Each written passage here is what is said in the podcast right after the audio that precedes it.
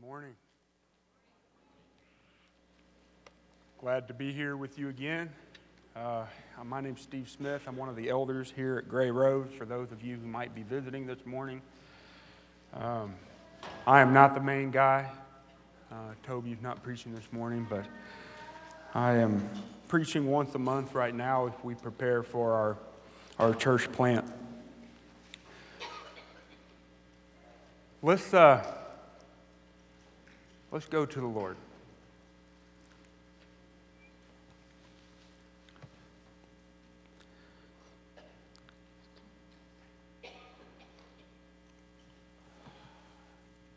Lord, we come in your presence this morning to hear from you, to hear your words, to hear your voice, to hear your message.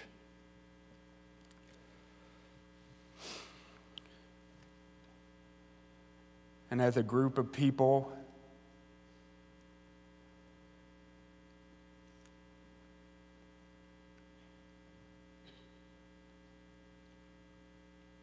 before a holy God.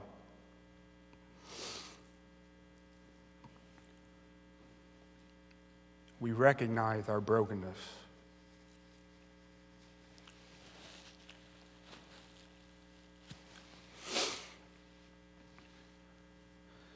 and our desperate need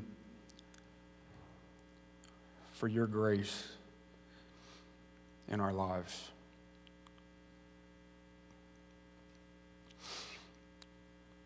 As the body of Christ here at Gray Road, we pray for those who are in our midst this morning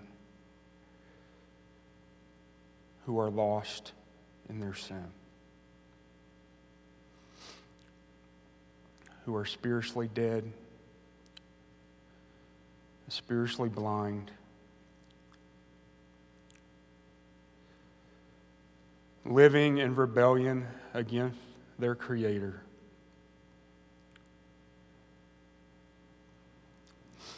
That your Spirit would rain down on this place and open blind eyes. and replace hearts of stone with hearts of flesh.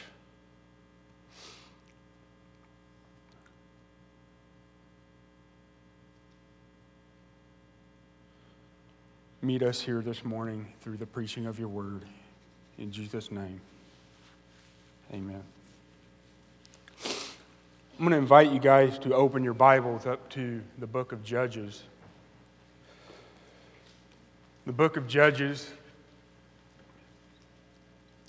For those of you who are with us for the first time this morning, we are on a journey through the scriptures. And we are following the, the storyline of the Bible. And one of our goals as we have, have been doing this study is that you would be able to to find your, your bearing no matter where you land in Scripture. That you would be able to read those texts. That you would be able to read the book of Judges. That you would be able to read the book of Ruth, the two books we're looking at this morning. That you would be able to read the prophets and the Psalms and the history books and know why they're there and know how they contribute to the significant message of the Bible, which is Christ crucified. And that's my goal this morning. We're going to take a few minutes and look at Judges and Ruth. And obviously can't dig very deep. But my hope is, is as we look at these two books, that you will see the, the, the line that goes through these two books where you can go home and you can read Judges and understand why it's there and what the Holy Spirit of God is communicating to us through that book. And the same thing with Ruth. By way of reminder, I want to remind you where we've been. We've looked at the progressive revelation of God. We looked at creation in the very beginning. That Almighty God, the sovereign King of the universe, made you and me. We have to start there. You are a creature. I am a creature. And we were created by God for a purpose. Your life exists for the glory of the Creator. We have to start there. Then we looked at Genesis 3 through 6. We looked at the fall. We saw man's rebellion against God. We saw the consequences of sin in the world, the curses of sin coming into the world, the, the, the pains and the struggles of life that are a result of sin, the fact that we all die a result of sin, the hatred and conflict in the world that we see every day of our life as a result of sin. But right there in Genesis chapter 3, we see the beginning. We see the beginning of hope. When God says, I will put enmity between me, between you and the woman, between your offspring and her offspring, he shall bruise your head and you shall bruise his heel. And we learn right there in Genesis 3:15 that God's solution to sin is going to be a human being, a baby. We looked into the call of Abraham. And honestly, Genesis chapter 12 is the key to understanding the entire Bible. God calls Abraham and says, Go from your country and your kindred and go to your father's house, and from your father's house to the land that I will show you and I will make you a great nation, and I will bless you, and I will make your name great, so that you will be a blessing. And I will bless those who bless you, and him who dishonors you I will curse. And here is the key statement of the entire Old Testament in you, in your offspring, all the families of the earth will be blessed.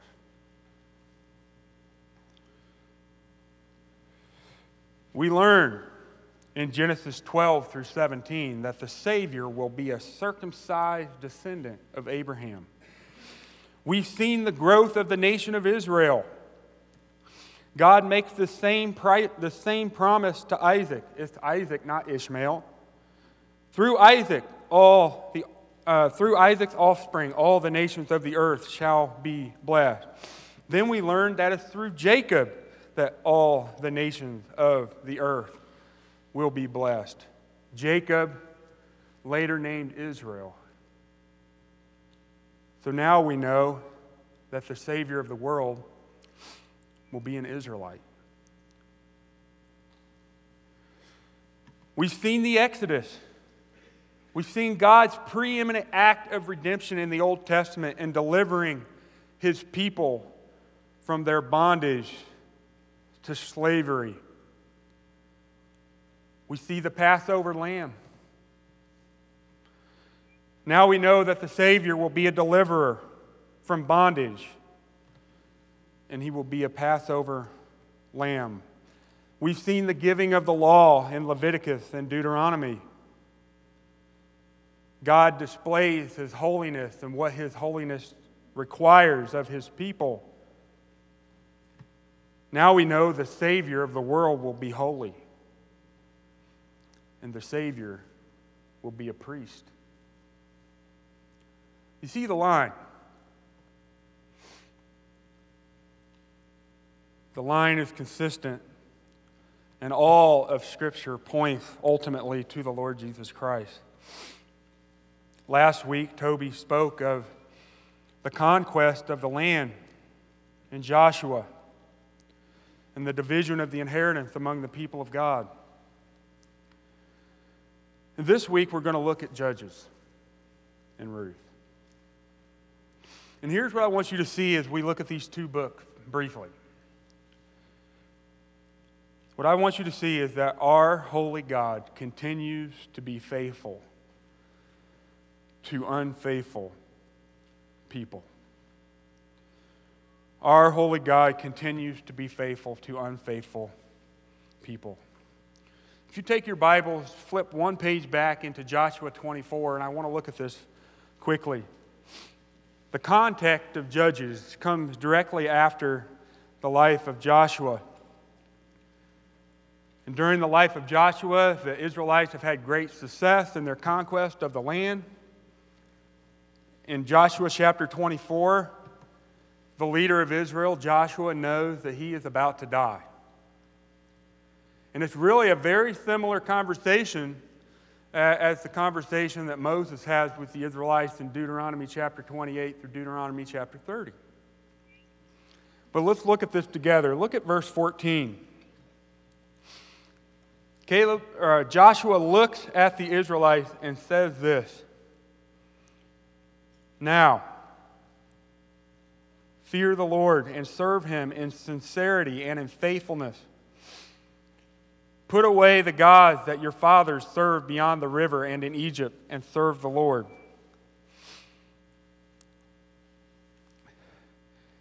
And if it is evil in your eyes to serve the Lord, choose this day whom you will serve whether the gods your fathers served in the region beyond the river, or the gods of the Amorites in whose land you dwell.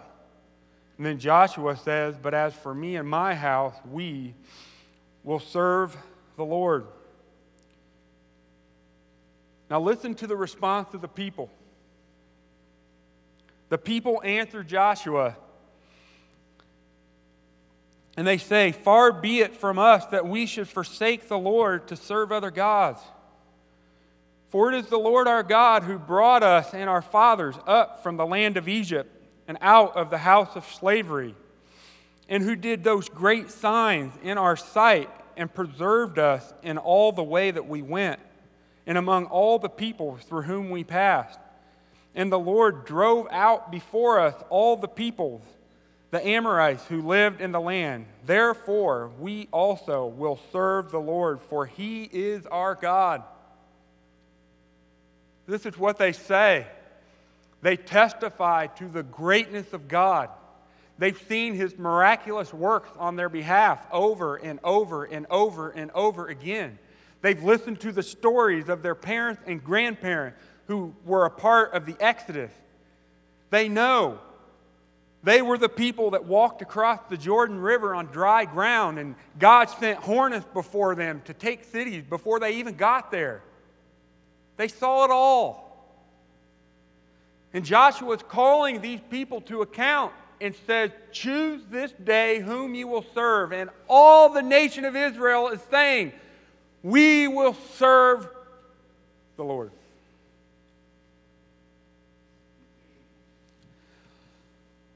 Listen to Joshua's response in verse 19. But Joshua said to the people, You are not able to serve the Lord.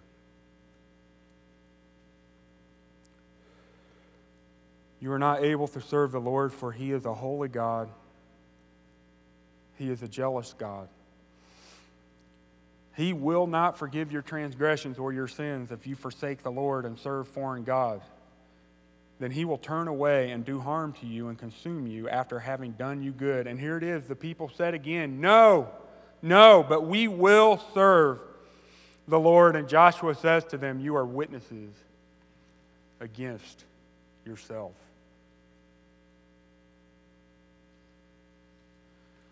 And what I want us to see as we kind of delve through the book of Judges is the fickleness of human beings.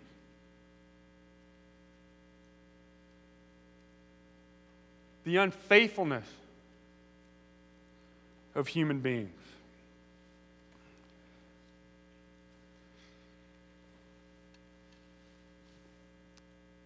So, God's command was this Deuteronomy chapter 20, verse 16. I want to read it to you. In the cities of these people that the Lord your God is giving you for an inheritance, you shall save alive nothing that breathes, but you shall devote them to complete and total destruction. The Hittites and the Amorites, the Canaanites and the Perizzites and the Hivites and the Jebusites, as the Lord your God has commanded. And why, why must you devote them to complete and total destruction? So that they may not teach you according to all their deeds, according to all their abominable practices that they have done for their gods, and so you sin against the Lord your God. God's command to the Israelites in Deuteronomy and what they were doing in the book of Joshua under the righteous leadership of Joshua was to eradicate these wicked nations. One commentator says this is that the reason Yahweh repeatedly gives for the extermination of the Canaanites, the Canaanites is that their judge is that it's their judgment for sin and rebellion against him. The Canaanites, as a whole culture, committed sins of idolatry, holy temple prostitution, adultery, homosexuality, incest, murder, bestiality, gang rape, and child sacrifice. Though other cultures also participated in some of these practices, it was widespread involvement and acceptance of these sins that brought the Canaanites under Yahweh's judgment. These sins exist in every culture then and now, but are forbidden by most governments and are socially condemned by the majority of people in the culture. However, in Canaanite culture, these sins were pretty much universally practiced and accepted because this is what their gods were like. Not only did they declare these acts as morally righteous, but they also participated in these acts in acts of worship to their God as a mean as a means of gaining their God's approval.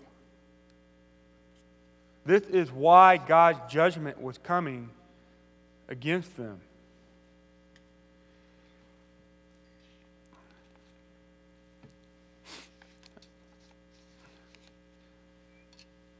So let's open to Judges, Judges chapter 1.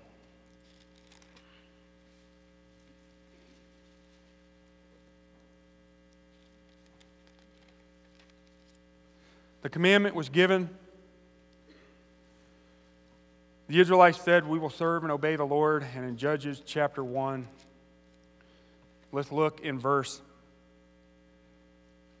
17. Judges chapter 1, verse 17. And Judah went with Simeon, his brother, and they defeated the Canaanites who inhabited Zephath and devoted it to destruction. So the name of the city was called Hormah. Judah also captured Gaza with its territory, and Ashkelon with its territory, and Ekron with its territory. And the Lord was with Judah, and he took possession of the hill country. But he could not drive out the inhabitants of the plain because they had chariots of iron.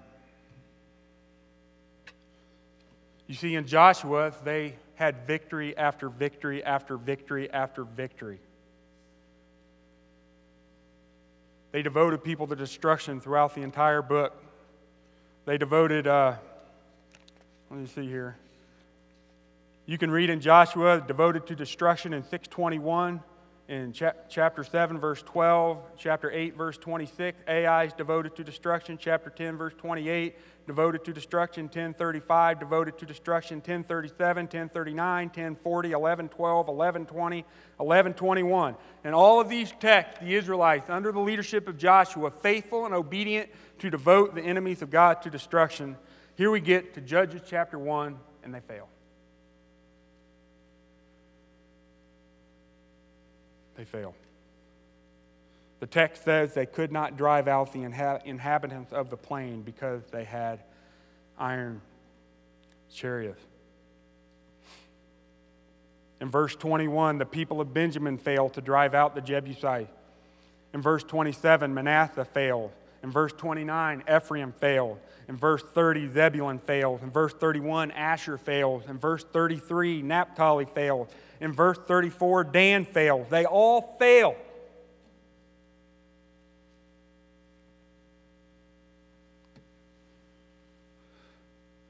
Now, here's the question.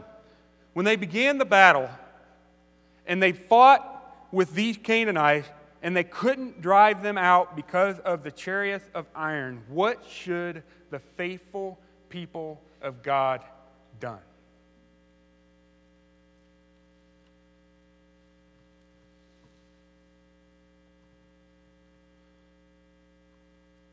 What was the commandment?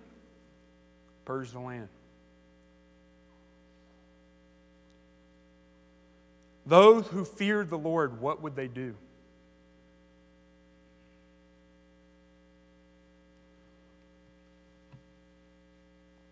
I think they would cry out to God.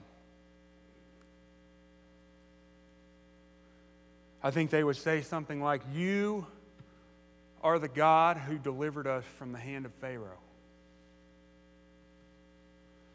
You are the God who split the Red Sea and allowed us to walk across the Red Sea before the armies of Pharaoh on dry ground.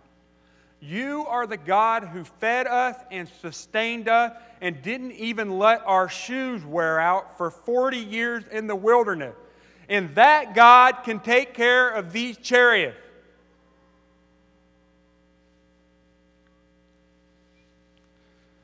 That didn't happen. Instead, the text says, look at verse 33. They lived among the Canaanites, the inhabitants of the land. And toward the end of the verse, and they became subject to forced labor for them. Instead of driving them out, they enslaved them. And God's response is in chapter 2, the end of verse 1.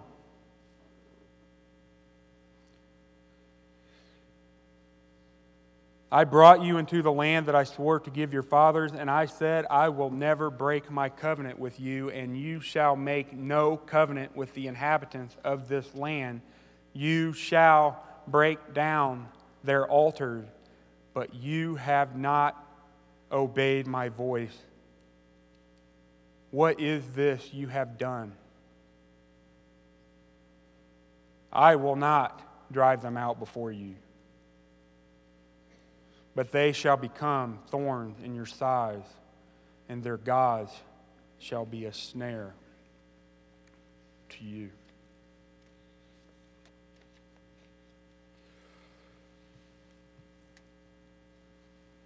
You know, when they made that commitment with Joshua in Joshua 24, they were experiencing victory after victory after victory after victory under the conquering, mighty leadership of Joshua, they were seeing the power of God day after day after day after day. And the moment that challenges arise, they buckle.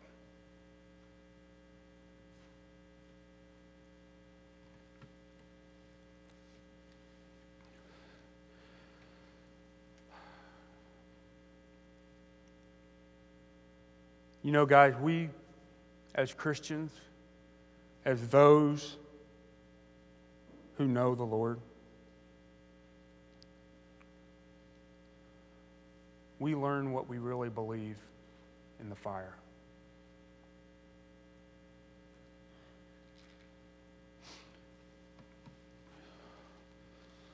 We learn what we really believe in darkness.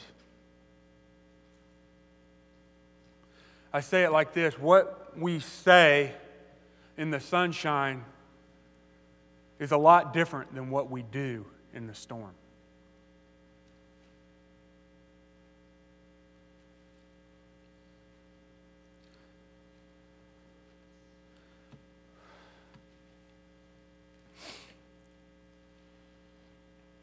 I've learned that from personal experience.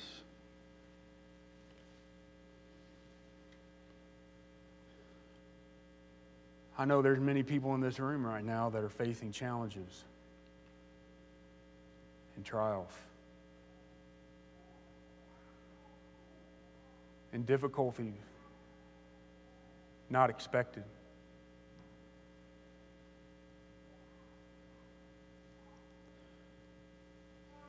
But, brothers and sisters, let us be reminded that what we really believe about the nature of God, what we really believe about who He is, what we really believe about the gospel of Jesus Christ, what we really believe about the hope of eternity, what we really believe about heaven, is displayed in the storms, in the darkness,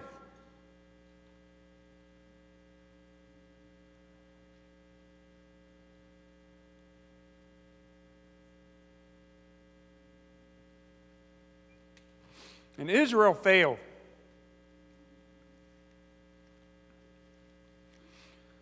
As I think about the objective that God gave to the Israelites, church, what is our objective?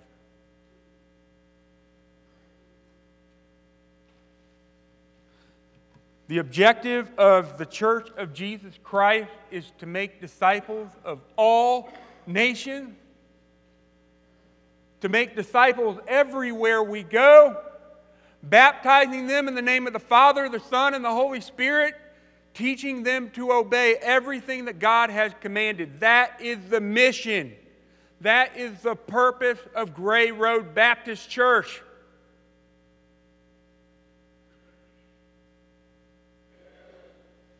Every believer in this building your job before God is to make disciples of your neighbors, to make disciples of your coworkers, to make disciples of your family members, your children, your parents. That's the objective. That's the mission.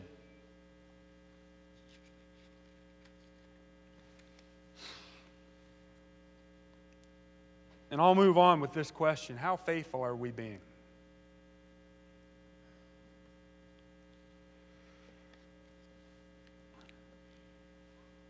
So the Israelites were unfaithful in um, conquest, they're also unfaithful in discipleship. Unfaithful in discipleship. Look at Judges chapter 2. In verse 10. All that generation, all that generation also were gathered to their fathers. And there arose another generation after them who did not know the Lord or the work that he had done for Israel.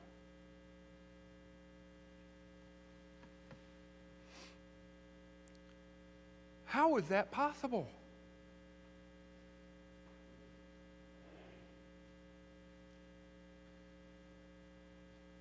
How could these people experience these divine deliverances of God over and over and over and over again and fail to communicate the gracious power of God toward them to their children?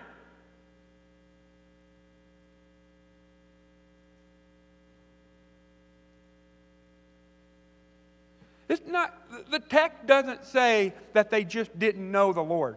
They did not know the Lord or the work that He had done.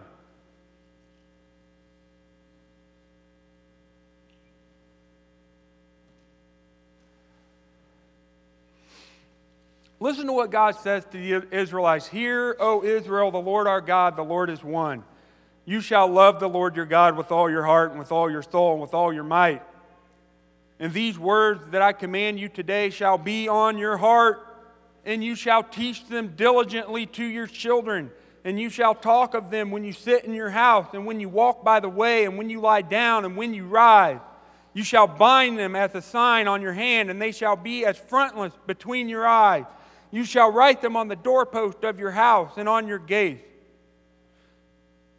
What's he saying?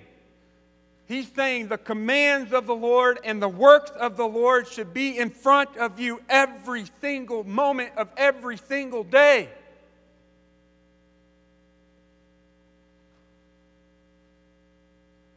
Teach them diligently to your children.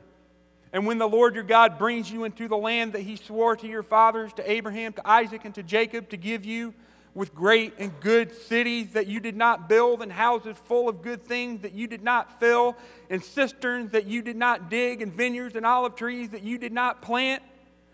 And when you eat and when you are full, then take care lest you forget the Lord who brought you out of the land of Egypt, out of the house of slavery. It is the Lord your God you shall fear. Him you shall serve, and by his name you shall swear. You shall not go after other gods, the gods of the peoples who are around you. For the Lord your God in your midst is a jealous God.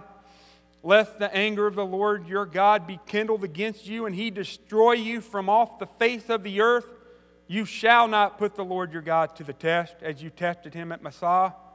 You shall diligently keep the commandments of the Lord your God and his testimonies and his statutes which he commanded you.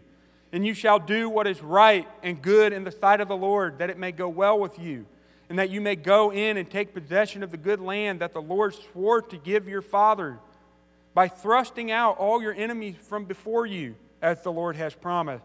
And then he says this when your son asks you in time to come, what is the meaning of these testimonies and the statutes and the rules that the Lord our God has commanded you. Then you shall say to your children, We were the Pharaoh's slaves in Egypt, and the Lord brought us out of Egypt with a mighty hand. And the Lord showed signs and wonders great and grievous against Egypt and against Pharaoh and all his household before our eyes. He brought us out from there that he might bring us in and give us the land that he swore to give to our fathers. And the Lord commanded us to do all these statutes to fear the Lord our God for our good always, that he might preserve us alive as we are this day.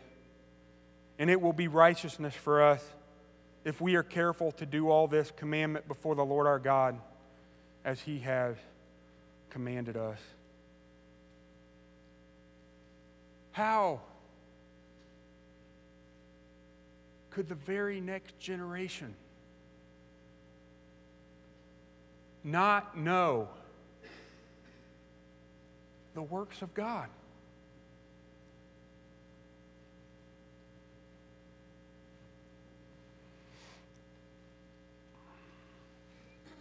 They didn't obey Deuteronomy chapter 6.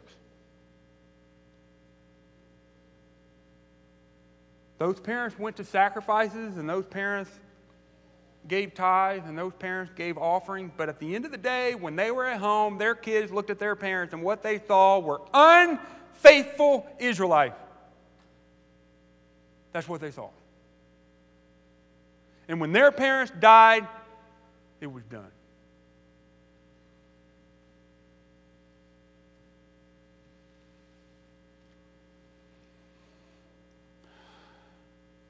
Brothers and sisters,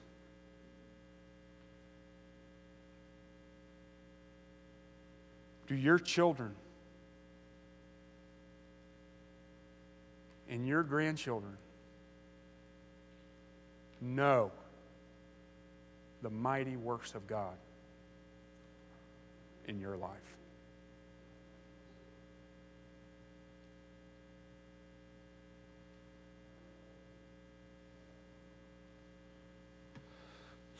Do they know what God has done in you? Do your children and grandchildren know the power of the gospel in your life? Do your children and grandchildren know what you were like before the gospel changed you?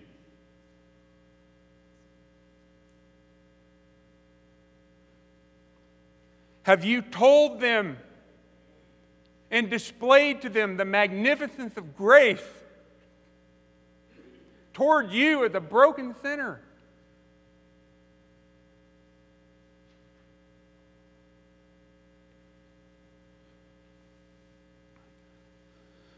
We cannot, we cannot be passive in discipling our children.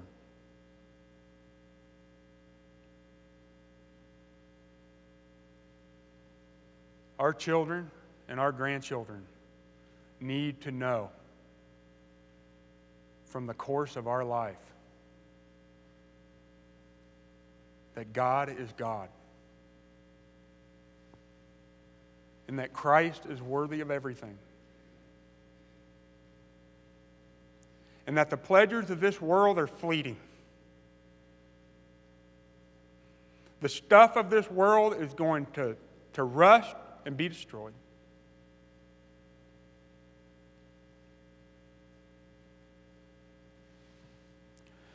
Brothers and sisters, be faithful in that. Be faithful in that. The result of this uh, unfaithful conquest, this unfaithful discipleship, is unfaithful worship. Unfaithful worship. Look at chapter 2, verse 11. There arose another generation after them who did not know the Lord or the work the Lord had done. And the people of Israel did what was evil in the sight of the Lord and served the Baals. And they abandoned the Lord, the God of their fathers, who brought them out of Egypt. They went after other gods from among the gods of the people who were around them, and they bowed down to them.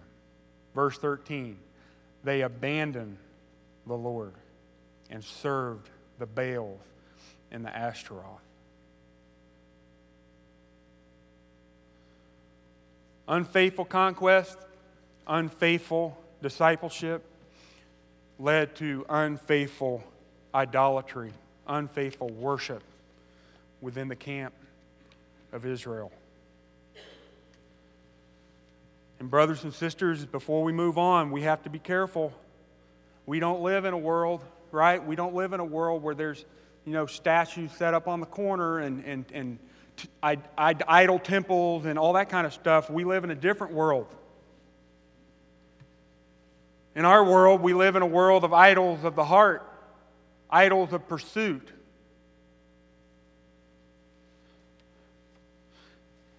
in the discipleship of our children, in the, the honoring of God in our life, we cannot overcome idolatry of the heart.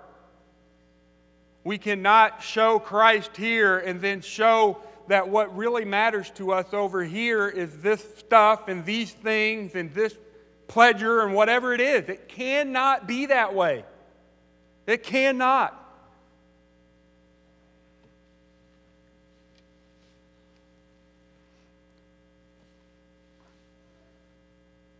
What are our life goals?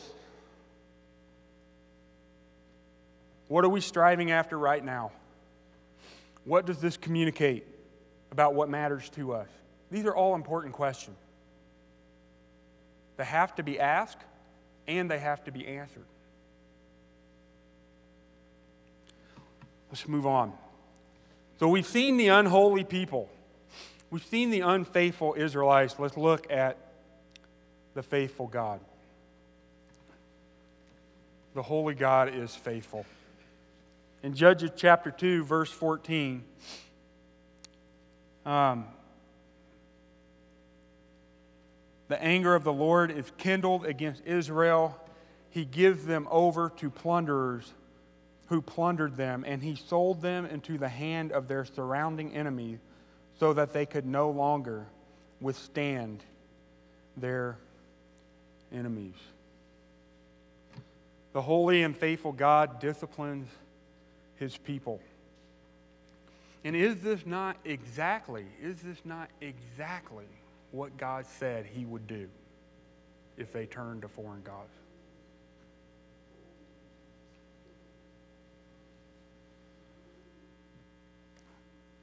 Brothers and sisters, let us not forget that God disciplines his children.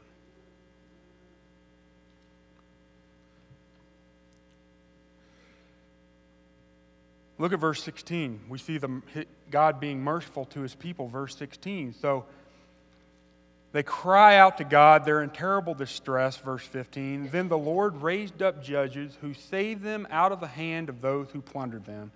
Yet they did not listen to their judges, for they whored after other gods and bowed down to them. And they soon turned aside from the way in which their fathers had walked who had obeyed the commandments of the Lord, and they did not do so. And whenever the Lord raised up judges for them, the Lord was with the judge, and he saved them from the hand of their enemies all the days of the judge. Why? Because the Lord was moved to pity by their groaning because of those who afflicted and oppressed them. But whenever the judge died, the people turned back and were more corrupt than their fathers, going after other gods, serving them, and bowing down to them. And, folks, this is the message of the entire book of Judges. God sends a judge. The judge delivers the people from their consequences of sin, from their judgment. They live in a period of peace and safety. They live in a period of blessing. The judge dies. The people are more corrupt than the generation before them. God has to judge those people again. Those people go under discipline. Those people go under the oppression of the peoples around them. They cry out to God, God, please deliver us. God has pity on their groaning. He sends a judge over and over and over and over again. What do we learn? Guys, what do we learn as we read the book of Judges? Human beings are fickle and unfaithful, but God is not.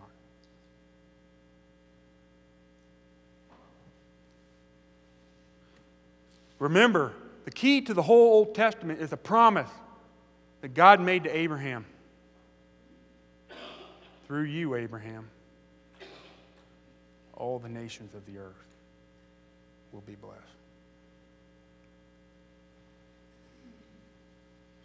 Why is God being faithful to them? Why is God showing mercy to them over and over and over and over and over and over and over and over again? Does that sound like anybody's life in here? Over and over and over and over again.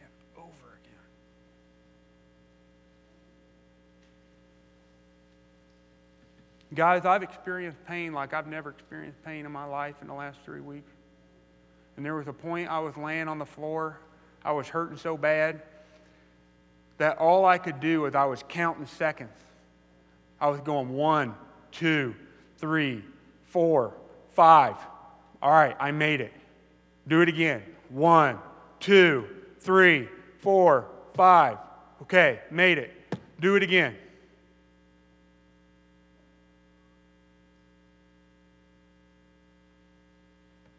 And in that night, in that darkest moment, I failed.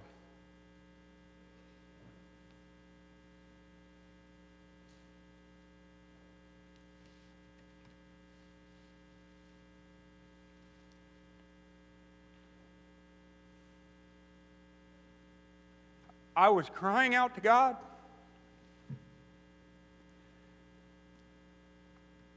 Lord, I want to worship you right now. I want to honor you with all my heart right now. But all I can think about right now is just getting through the next five seconds. That's how fickle I am.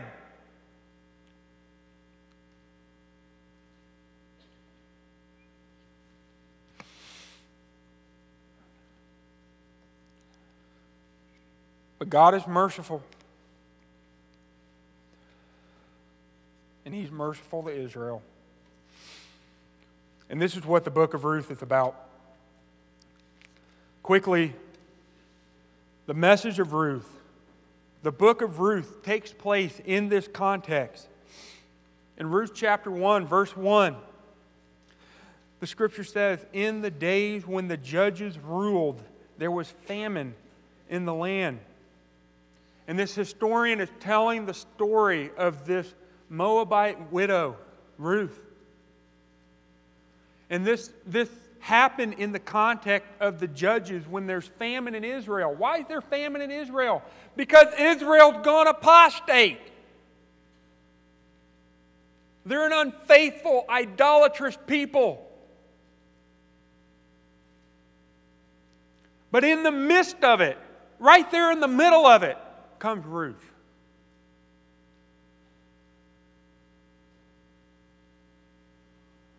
And Ruth is the story of a widow, a Moabite widow. The Moabites were a nation descended from Lot. Their land was on the southeast border of Israel. The Moabites caused major problems for Israel by their idolatry and leading Israel into all manner of wickedness and sin. The Moabites fought against Israel. David, when he became king, fought against the Moabites. The Moabites were the enemy. The Moabites were the outcast. The Moabites were the, the foreign, wicked nation. That's the Moabites. You see, Ruth was one of the enemies. Ruth was an outsider. Ruth was one of those people.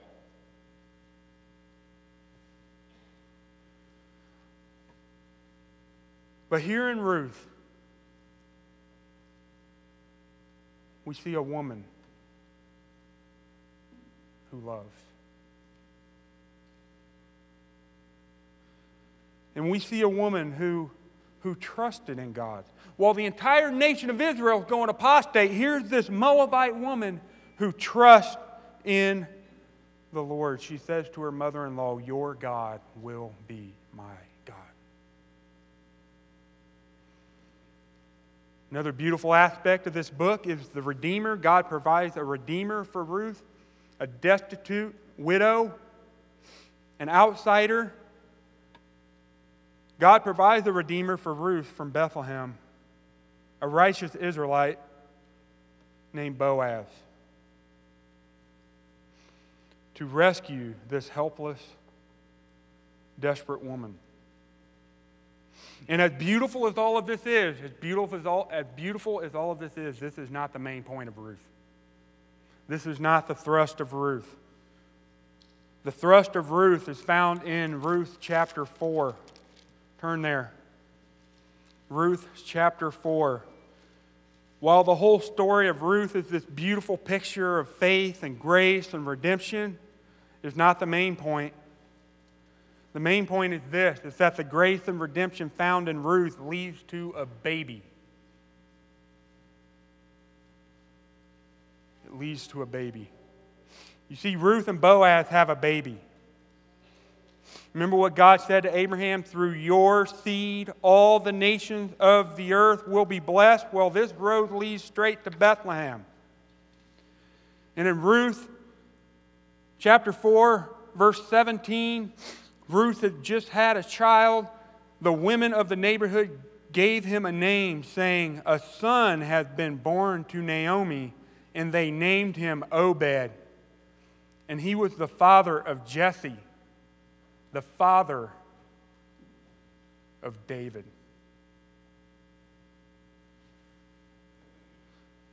You see, the author of Ruth is telling us an incredible story about the line of David. The fact that Ruth is a Moabite is mentioned 14 times in this book. Why? Why does the author of Ruth keep saying the Moabite, the Moabite, the lady from Moab, Moab, Moab, the Moabite?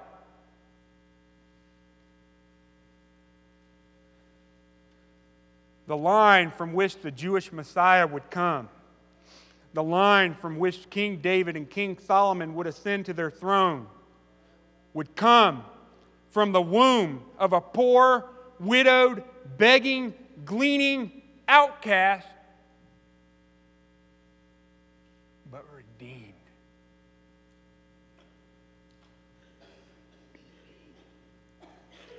That, that's the message. It didn't matter where she came from. What mattered was what she believed. She had the faith of Abraham.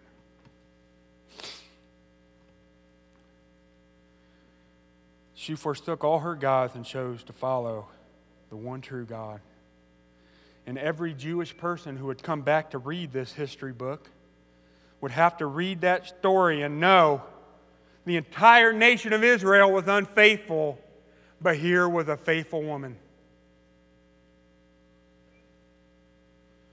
And what God's doing in this world, not just for us, what He's doing is for the whole world. This child that's coming, this offspring of Abraham, is for people from every people, tongue, tribe, and nation. The same rings true today, brothers and sisters. It doesn't matter what the circumstances of our life are, it doesn't matter how much money we have. It doesn't matter where we came from. It doesn't matter the color of our skin. It doesn't matter how intelligent we are. It doesn't matter how educated we are. It doesn't matter the sins that we have committed up to this point. It does not matter where you have been and where you have come from.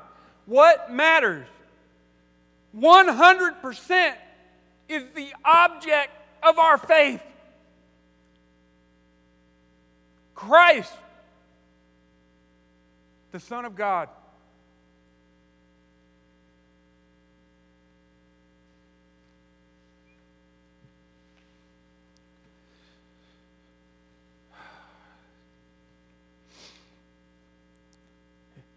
If you're out there and you do not believe the gospel, maybe you're sitting there thinking, I've done too much. If you only knew what I've done.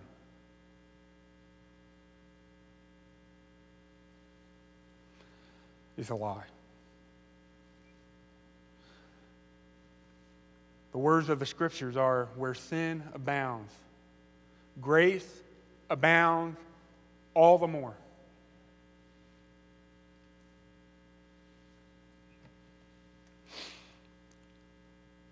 Christians, we need to remember that where sin increases, grace increases all the more. We need to know that our merciful God, who has saved us, has saved us through the blood of his Son, Jesus Christ. And we must ask ourselves what can separate us from the love of God? Nothing.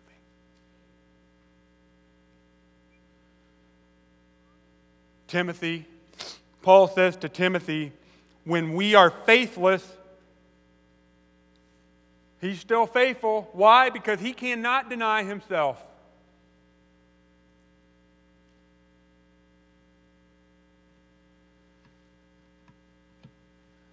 And I'll finish with this. As we experience the mercy of God every single day of our life, we cannot forget that God's kindness is meant to lead us to repentance.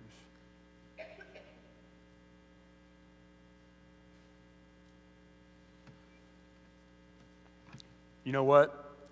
Israel was pretty fickle. But we can be pretty fickle too, can't we?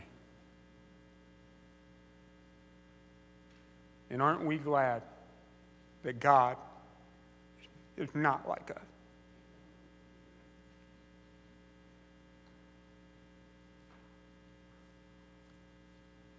I am. Let's pray.